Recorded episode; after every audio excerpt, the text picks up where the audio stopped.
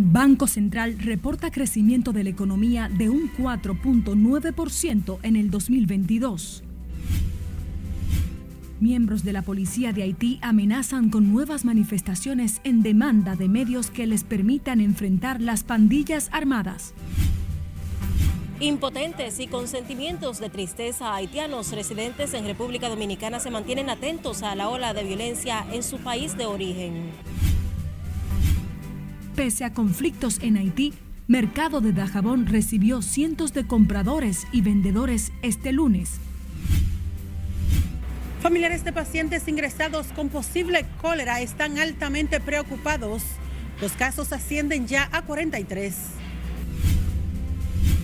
En La Vega, niña de 12 años habría sido estrangulada, revela autopsia, en lo que se acusa a su propia madre. Se cumplen siete días de la desaparición de una pareja en La Guayiga sin nuevos datos del proceso de investigación. Encuentran cadáver en solar baldío próximo a residencia de pareja que se encuentra desaparecida en el sector La Guayiga, en el municipio de Pedro Brand. Y presidente de la Comisión de Justicia de la Cámara de Diputados descarta código penal pueda conocerse en la actual legislatura.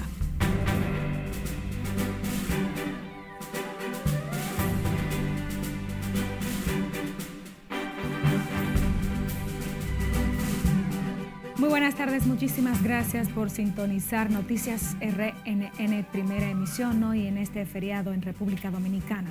María Cristina Rodríguez les acompañará junto a todo el cuerpo técnico y de producción. Iniciamos con la actualidad. El presidente de la Comisión de Justicia de la Cámara de Diputados, Alexis Jiménez, dijo que el Código Penal es un cuerpo de leyes que no podrá aprobarse en la actual legislatura por la importancia que tiene para el país y el propio sistema de justicia. Nelson Mateo con los detalles. Nosotros por eso tenemos que ser eh, cuidadosos, es una pieza importante. Alexis Jiménez se refirió al encuentro que sostendrá este martes una comisión de senadores para reanudar las discusiones sobre el Código Penal.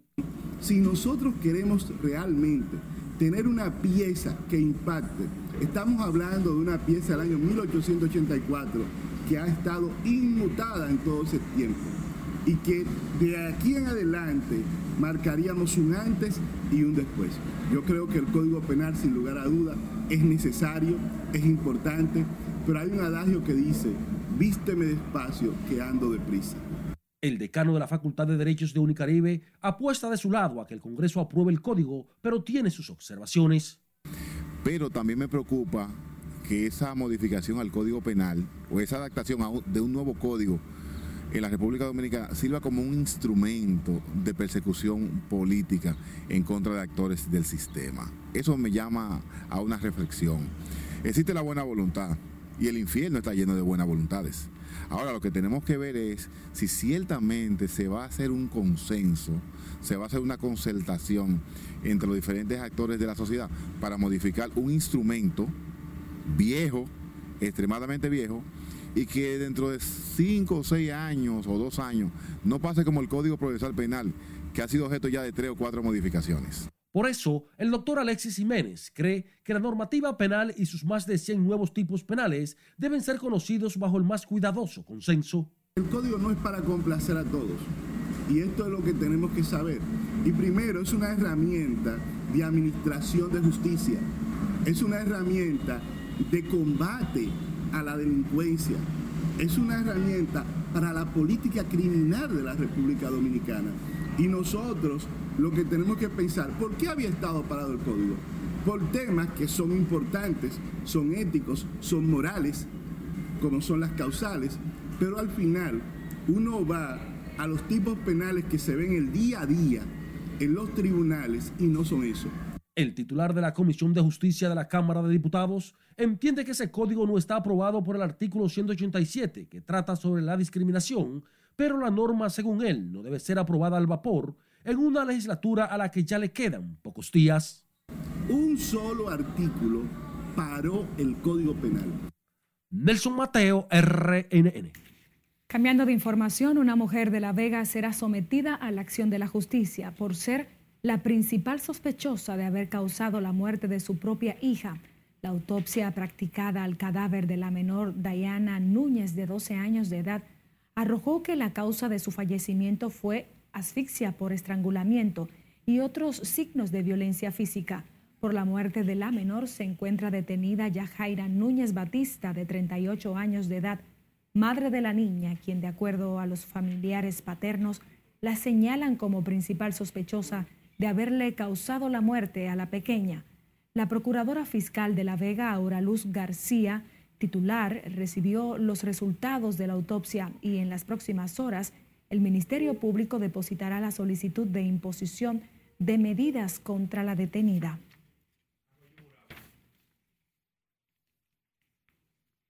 Ahora nos vamos a Santiago, donde avanza a todo vapor los trabajos de saneamiento de la cañada de Arroyo Gurabo, que iniciaron hace un año, lo que impactará a decenas de familias de manera directa. Junior Marte con más. La obra tiene contemplada ser inaugurada el 30 de marzo en su primera etapa. Residentes de esta ciudad destacaron la inversión del gobierno para la obra de unos 1.500 millones de pesos, donde se reubicarán decenas de familias en toda la franja de la cañada. La instauración de esta obra en el área de Guravito eh, se viene a dinamizar también la ciudad de Santiago. Se está tomando en cuenta a Santiago. Eh, situación que había sido obviada en anteriores administraciones públicas. O que esa orilla del río no es igual a donde uno, donde mucha gente van a, vamos a vivir. ¿Usted me entiende? Yo soy conforme con todo. Contarán con una ciclovía, pista para caminar, cancha, anfiteatro, gimnasio y otras áreas para distintas actividades. Eso va a crear tremendo impacto a Santiago turísticamente, porque Santiago eh, viene turísticamente, según yo he escuchado del presidente de la República, Luis Abinader, y yo creo que el pueblo debe darle un respaldo porque se va a beneficiar la ciudad de Santiago. El arroyo de Gurabo era el dolor de cabeza de decenas de familias, quienes en cada temporada de lluvia tenían que dejar abandonados sus ajuares y sus viviendas. No es lo mismo vivir al lado de un peligro así cada vez que venía la corriente que, que que un gobierno sacarlo de aquí y llevarlo a otro sitio. La obra forma parte del proyecto Santiago 2025, anunciado por el presidente Luis Abinader, que contempla una inversión de unos 42 mil millones de pesos en cuatro años. En Santiago, Junior Marte, RNN. Tenemos buenas nuevas. La economía dominicana creció 4.9% en 2022, de acuerdo al último reporte del Banco Central de la República Dominicana. Esto a pesar de la desafiante coyuntura a nivel global ligada a la pandemia y a los conflictos entre Rusia y Ucrania. Margaret Ramírez con los detalles. Durante el presente año 2022, la actividad hoteles, bares y restaurantes ha sido la de mayor contribución al crecimiento de la economía dominicana según los datos del Banco Central, el Producto Interno Bruto Real registró un crecimiento de 4.9% en el 2022, luego de que el indicador mensual de actividad económica experimentara una variación interanual de 3.3% en el mes de diciembre. El crecimiento es la sumatoria del aporte de todos los sectores productivos. Relata el informe que el PIB nominal se ubicaría en torno a los 114 mil millones de dólares, lo que mejorará la proporción de la deuda sobre el PIB con respecto al previamente estimado. En el caso del turismo, la realidad es que esta actividad ha tenido un rol sumamente importante en la reactivación de la economía. Los ingresos por turismo sumaron unos 8.406 millones de dólares en el 2022, mientras las remesas familiares recibidas lograron una cifra de 9.856 millones de dólares, en tanto que la inversión extranjera directa se ubicó en más de 3.800 millones de dólares. Por su efecto multiplicador en la demanda de bienes y servicios locales y en la generación de empleo, así como por su alta incidencia dentro de las exportaciones totales del país. Agrega que durante el periodo octubre-diciembre del 2022 se registró un incremento de la ocupación laboral en 92.642 trabajadores, produciéndose una baja en la informalidad. Se estima un ingreso de divisas total cercano a los 39 mil millones de dólares en el 2022, Las exportaciones presentaron un crecimiento de 10.5 respecto al 2021, lo que representa un aumento de 1.306 millones de dólares. Detalla que los resultados de la economía dominicana durante el pasado año pudieron ser alcanzados a pesar de la desafiante coyuntura a nivel global. En ese tenor, el Banco Central de la República Dominicana indica que la economía mundial durante el 2022 se vio afectada por el impacto significativo de dos choques sucesivos, siendo el primero los efectos rezagados de la pandemia del COVID-19 y el segundo la guerra entre Rusia y Ucrania. Margaret Ramírez, RNN. Nos vamos a comerciales, pero al volver, policía haitiana amenaza con nuevas manifestaciones en medio de la convulsa situación de ese país. Y en Pakistán, al menos 44 muertos y casi 160 heridos tras una explosión en una mezquita. Los detalles al volver. Siga con Noticias RNN Primera Emisión.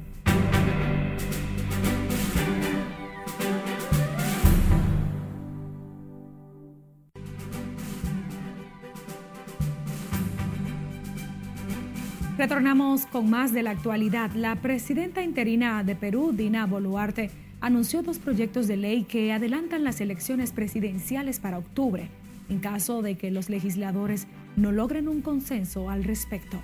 Cesarina Ravelo nos dice más en las internacionales.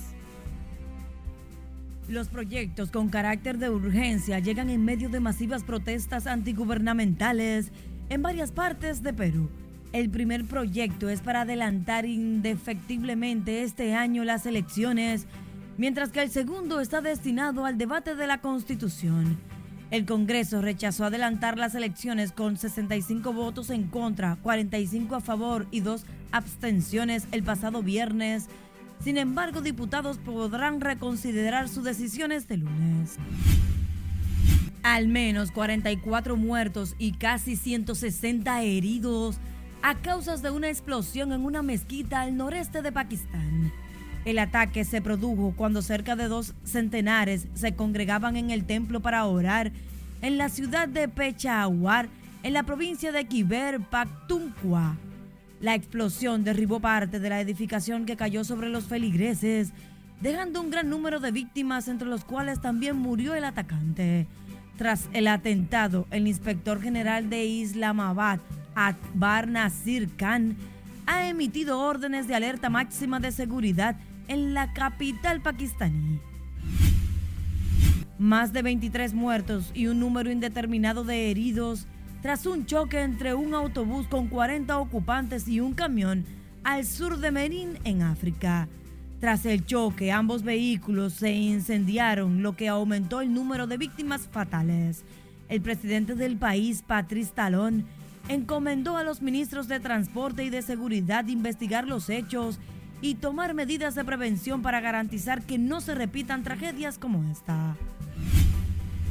Mueren ocho personas y otros tres resultaron heridos luego de un tiroteo masivo en la ciudad sudafricana de Heberhat. El hecho ocurrió durante la celebración de un cumpleaños donde se presentaron dos sujetos armados y empezaron a disparar contra los presentes. Entre las víctimas se encuentra el dueño de la casa. El origen de la balacera se desconoce y la policía ya inició la investigación. El jarabe que provocó más de dos centenares de muertes fue debido a que una empresa realizara una presunta falsificación. La policía de Indonesia informó que la empresa CB Samudra Chemical compraba líquidos de uno industrial de varios vendedores desconocidos y luego etiquetaba como de empleo farmacéutico. Los antigripales dietenglinglicol y etilenglicol encendieron la alarma de la Organización Mundial de la Salud por las 200 muertes de niños que había causado el jarabe en varios países. El Papa Francisco calificó el dopaje como un engaño peligroso que resta belleza y diversión al deporte durante una audiencia con la Federación Italiana de Voleibol este lunes. El pontífice expresó que el deporte debe fomentar una competitividad sana sin sucumbir a la tentación de ganar saltando las normas. Asegura que el sacrificio, el entrenamiento y el rigor son elementos indispensables de la competición mientras que la práctica del dopaje, además de peligrosa, es un engaño que resta belleza y diversión, manchándolo de falsedades. La actriz estadounidense Lisa Loring, quien interpretó a Miércoles Adams en la primera adaptación cinematográfica de la familia Adams, murió a sus 64 años. El deceso se produjo tras un derrame cerebral provocado por el tabaquismo y la hipertensión. Lauren estuvo rodeada de sus familiares hasta su último día, según declaró su hija Variety. Con tan solo seis años, Lisa Lauren dio vida a su icónico personaje durante los dos años que la serie estuvo en televisión en 1964 y 1966. En 1977, la actriz regresó al rol para el especial Halloween con los Locos Adams. En las internacionales, Cesarina Ravelo, RNN. Seguimos fuera de nuestras fronteras. Es que el COVID sigue planteando una emergencia de salud global. Así lo advirtió hoy el jefe de la Organización Mundial de la Salud.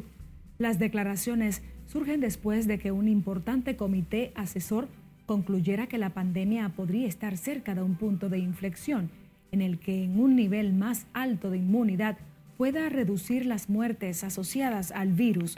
Tedros Adhanom advirtió que en las últimas ocho semanas han muerto al menos 170 mil personas en todo el mundo en relación con el coronavirus. Casi el 90% del personal sanitario y más de cuatro de cada cinco personas mayores de 60 años completaron la primera serie de vacunaciones. Miembros de la policía de Haití amenazan con nuevas manifestaciones demandando medios que les permita enfrentar las pandillas de manera adecuada en su país. Las amenazas llegan a menos de cinco días cuando un grupo de agentes agredió la residencia privada del primer ministro haitiano Ariel Henry en protesta por la muerte de seis policías a manos de grupos armados en Liancourt, al noroeste de la capital lo que provocó un clima de tensión en todo el país.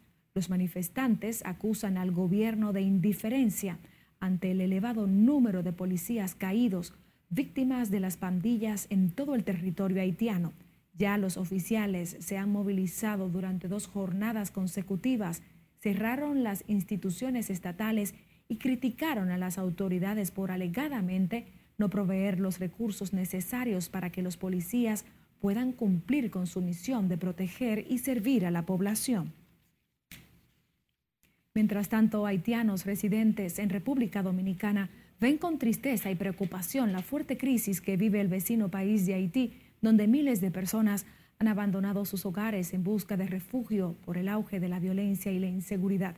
Scarlett Guichardo nos cuenta más en directo. Buenas tardes para ti, Scarlett.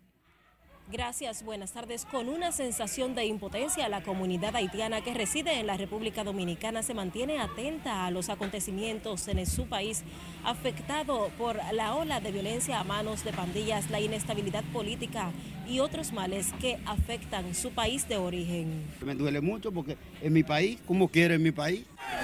Las bandas criminales de Haití aterrorizan a la población que exige al gobierno convocar elecciones democráticas y asumir su rol de defender la soberanía de esa nación. Tiene que sacarlo, hacer, hacer elección en el país, a ver, a ver si, si, pone un presidente para gobernar el país, porque como está en Haití ahora mismo, no eh, ningún país le va a, dar valor a los haitianos, porque por lo que está haciendo, que nadie dice nada, ¿cómo va ese país? No me gusta yo, yo, yo, yo, yo pide a Dios a ver que se, se cambia un momento, a ver si uno se arregla. Mucho problema, mucho problema en Haití, mucho problema. Todo el día está peleando, todo el día está peleando. Muchos haitianos están muriendo, siempre policía, haitiano, gang, mucho gang. Muchos se han comunicado con sus familiares, quienes dicen viven atemorizados por la realidad a la que se enfrentan día a día. No tienen un presidente que está dirigiendo y todos los senadores que ellos cogen su cuarto y, comprando eh, lo armas fuego para dar a los delincuentes y matar a nosotros. Además de la grave crisis política, humanitaria y de inseguridad en Haití, hay en la actualidad un brote de cólera con una cifra de casos sospechosos y muertes que van en aumento, así como el bloqueo a los combustibles por parte de las pandillas que limitan el acceso de la población a servicios básicos de salud. Los ciudadanos haitianos residentes en el país creen que sin la voluntad de sus gobernantes y de su pueblo no se logrará superar la crítica situación en la que ha estado sumergida esa nación desde hace más de una década. Esta es la información que tengo de momento. Paso contigo al centro de noticias. Muchísimas gracias, Scarlett Guichardo. A propósito, el mercado binacional que funciona en la provincia fronteriza de Dajabón se realiza este lunes en total normalidad, pese a la ola de violencia que azota a la vecina nación y que se ha recrudecido en los últimos días. En la mañana de hoy se pudo observar un aumento del flujo de los vehículos hacia Juana Méndez, así como haitianos que cruzaron al mercado de Dajabón para adquirir y vender mercancías. Ese es el problema principal de República Dominicana y estamos de acuerdo que realmente la comunidad internacional intervenga cuanto antes. Ya Haití está colapsado. Estamos muy de acuerdo con el pedido del presidente Luis Abinader de que la comunidad internacional intervenga porque eh, sabemos de lo que está pasando allá, las bandas en Haití, el estado de zozobra que se vive en Haití. Nosotros esperamos como dominicanos y el país, el mundo, que ellos puedan intervenir en Haití para resolver la situación que allí impera en estos momentos. Con la situación que está pasando allá, creo que una mejor decisión que ha tomado el, presidente. Ya está bueno ya que, como dice el presidente dominicano, que ya manda, ¿te entiendes?, una ayuda de militares para ver si acaba con esa banda, porque esa banda que tiene ese país, ¿te entiende así? Ante la ola de violencia que se vive en Haití, las autoridades fronterizas mantienen reforzada la seguridad para evitar incidentes de este lado de la isla. Este fin de semana, el comandante general del ejército, Carlos Antonio Fernández Onofre, aseguró que se espera la llegada de nuevos equipos para garantizar la seguridad fronteriza.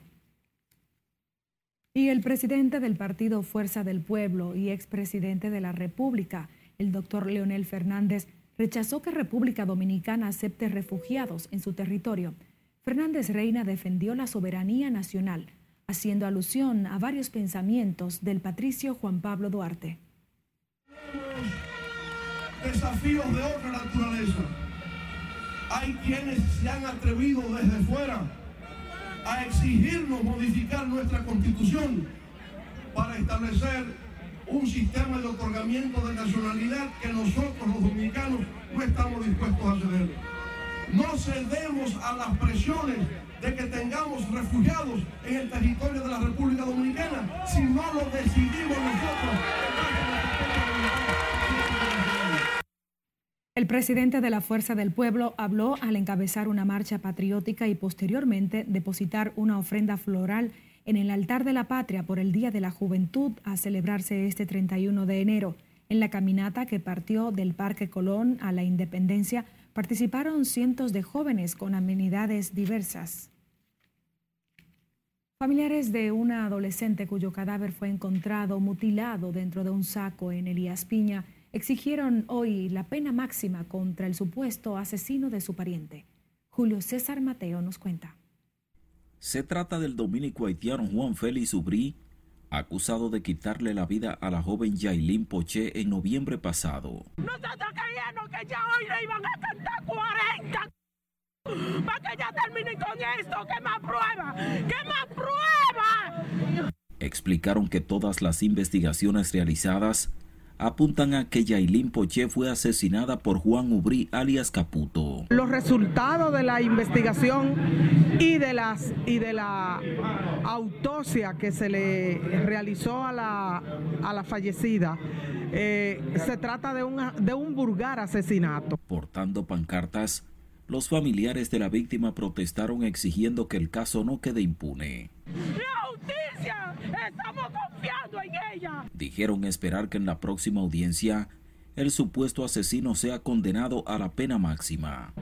¿Qué esperamos de la justicia? 30 años. El Ministerio Público pidió al juez César Augusto Quesada un plazo de dos meses para presentar las pruebas contra Juan Félix Ubrí alias Caputo. Desde Elías Piña, Julio César Mateo, RNN. Un hombre se ahorcó luego de herir de varias estocadas a su expareja, a quien dejó por muerta este domingo en Puerto Plata.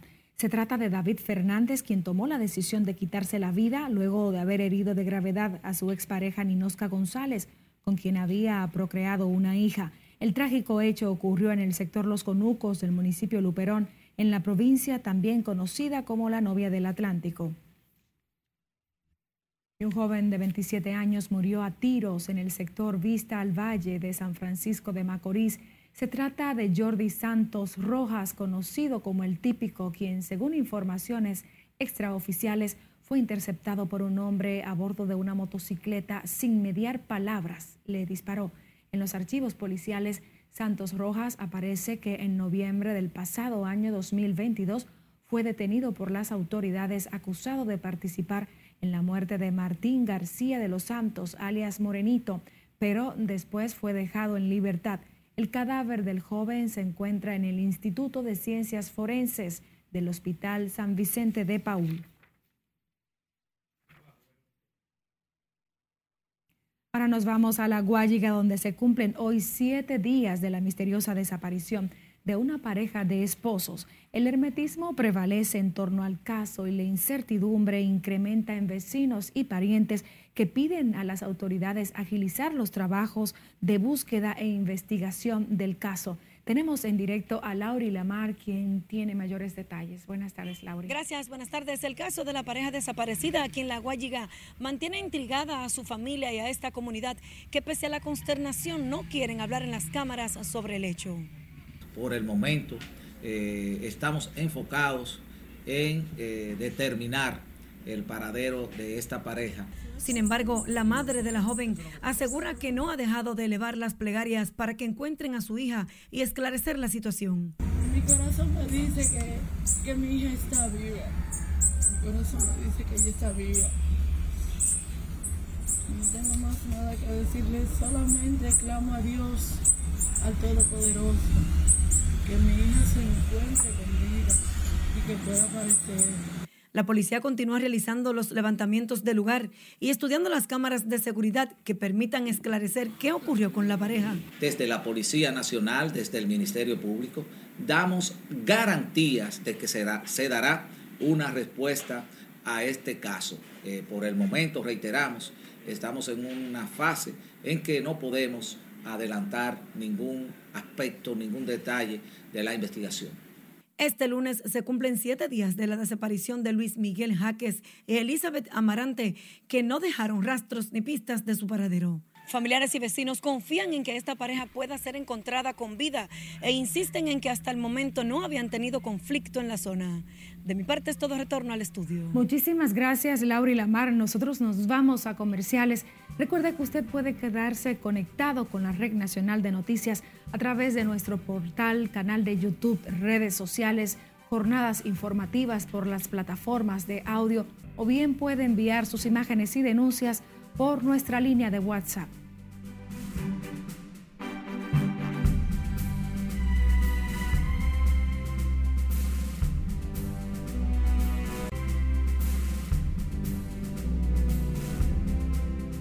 Seguimos con más informaciones. En La Guayiga fue encontrado este lunes el cadáver de un hombre en un solar en la calle Nuevo Progreso de esa comunidad en el municipio de Pedro Brán. Según versiones, al hombre lo habrían asesinado unos desconocidos que minutos antes atracaron a un hijastro suyo.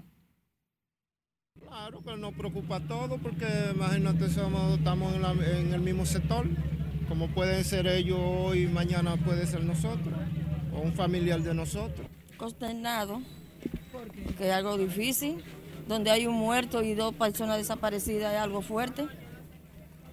Esperamos que las autoridades tomen medidas con todas estas problemáticas que ha pasado en el sector. El hombre fue identificado como Richard Manuel Terrero, de unos 39 años, quien se dedicaba a la venta de perfumes y hasta el momento las autoridades forenses no habían levantado el cadáver. Al lugar se presentaron agentes del DICRIM y decenas de curiosos. Y familiares de pacientes ingresados por cólera piden incrementar las acciones contra la peligrosa enfermedad de la que los hospitales de la capital registran hoy nueve hospitalizaciones y 43 confirmados con la peligrosa afección. Siledis Aquino en directo desde el Hospital Félix María Goico nos amplía. Buenas tardes. Buenas tardes. En efecto, los familiares de pacientes ingresados con síntomas de cólera están altamente preocupados por el ascenso de la enfermedad.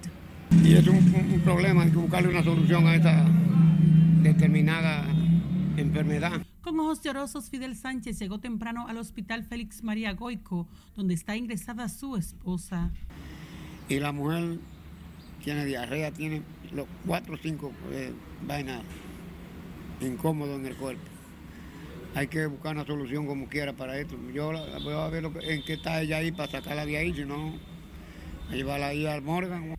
Lo peor es que su niña también tiene cuadro de reico. Yo, mira, ahora mismo tengo yo la mujer interna ahí. Y, tengo una niña, una nieta que está allí acostada, está, está que mala, tiene la, le duele la barriga, yo no sé qué, qué es lo que pasa, yo no sé, pero eh, eh, para mí que tiene que tener, la de aquí, mujer tiene que tener cólera. Los ingresados de hoy en los hospitales suman nueve, siete en el Félix María Goico, Moscoso Puello 1 e igual número en el Almirante. Y oír que, que está acabando, lo que tenemos que es el ser humano tratar de lavarnos la mano, de ser más higiene, de tratar de limpiar por lo menos los callejones, los patios, oye, para evitar eso. que tengan la prevención de lavarse las manos, eh, saber dónde comen, saber qué hacen, mantener la higiene. Los ingresados de hoy en los hospitales suman nueve, siete en el Félix María Goico, Moscoso Puello 1 e igual número en el Almirante. Una diarrea crónica que le da a las personas.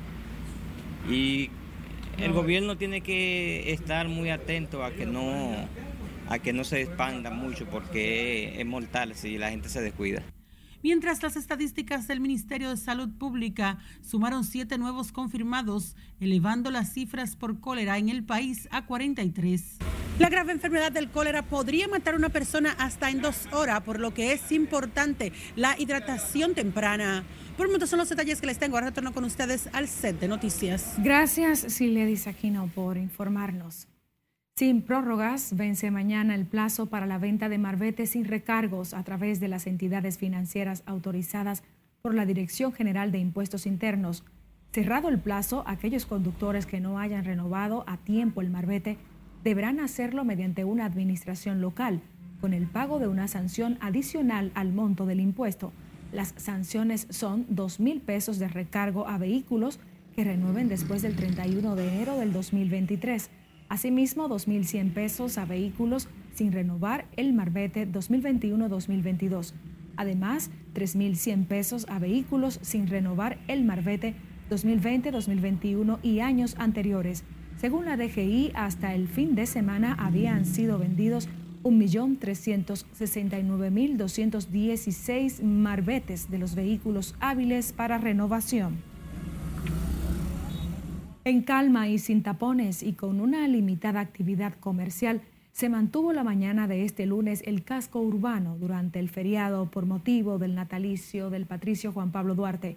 La calma y la tranquilidad ha prevalecido en sectores como San Carlos, Villa Consuelo, Villa María y el ensanche Luperor, entre otros, donde muchos aprovecharon para descansar y compartir junto a amigos y familiares, sin que se hayan registrado incidentes lamentables en esos lugares en las últimas 24 horas.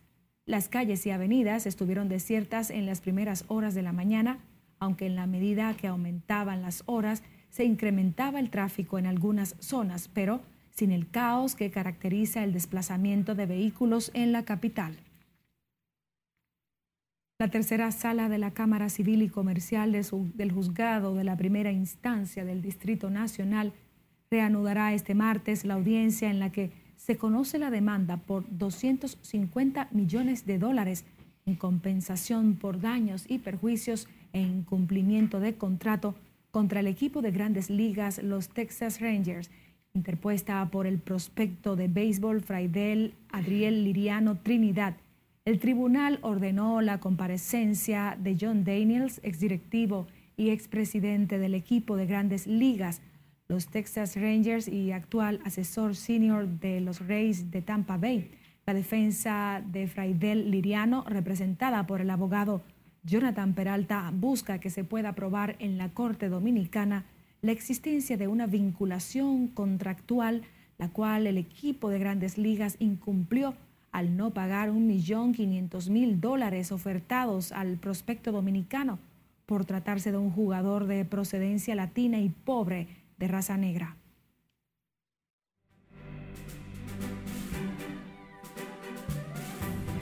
Saludos muy buenas, iniciamos la entrega deportiva, continuamos las informaciones deportivas hablando de Nelson Cruz y lo que dijo al final de la semana anterior.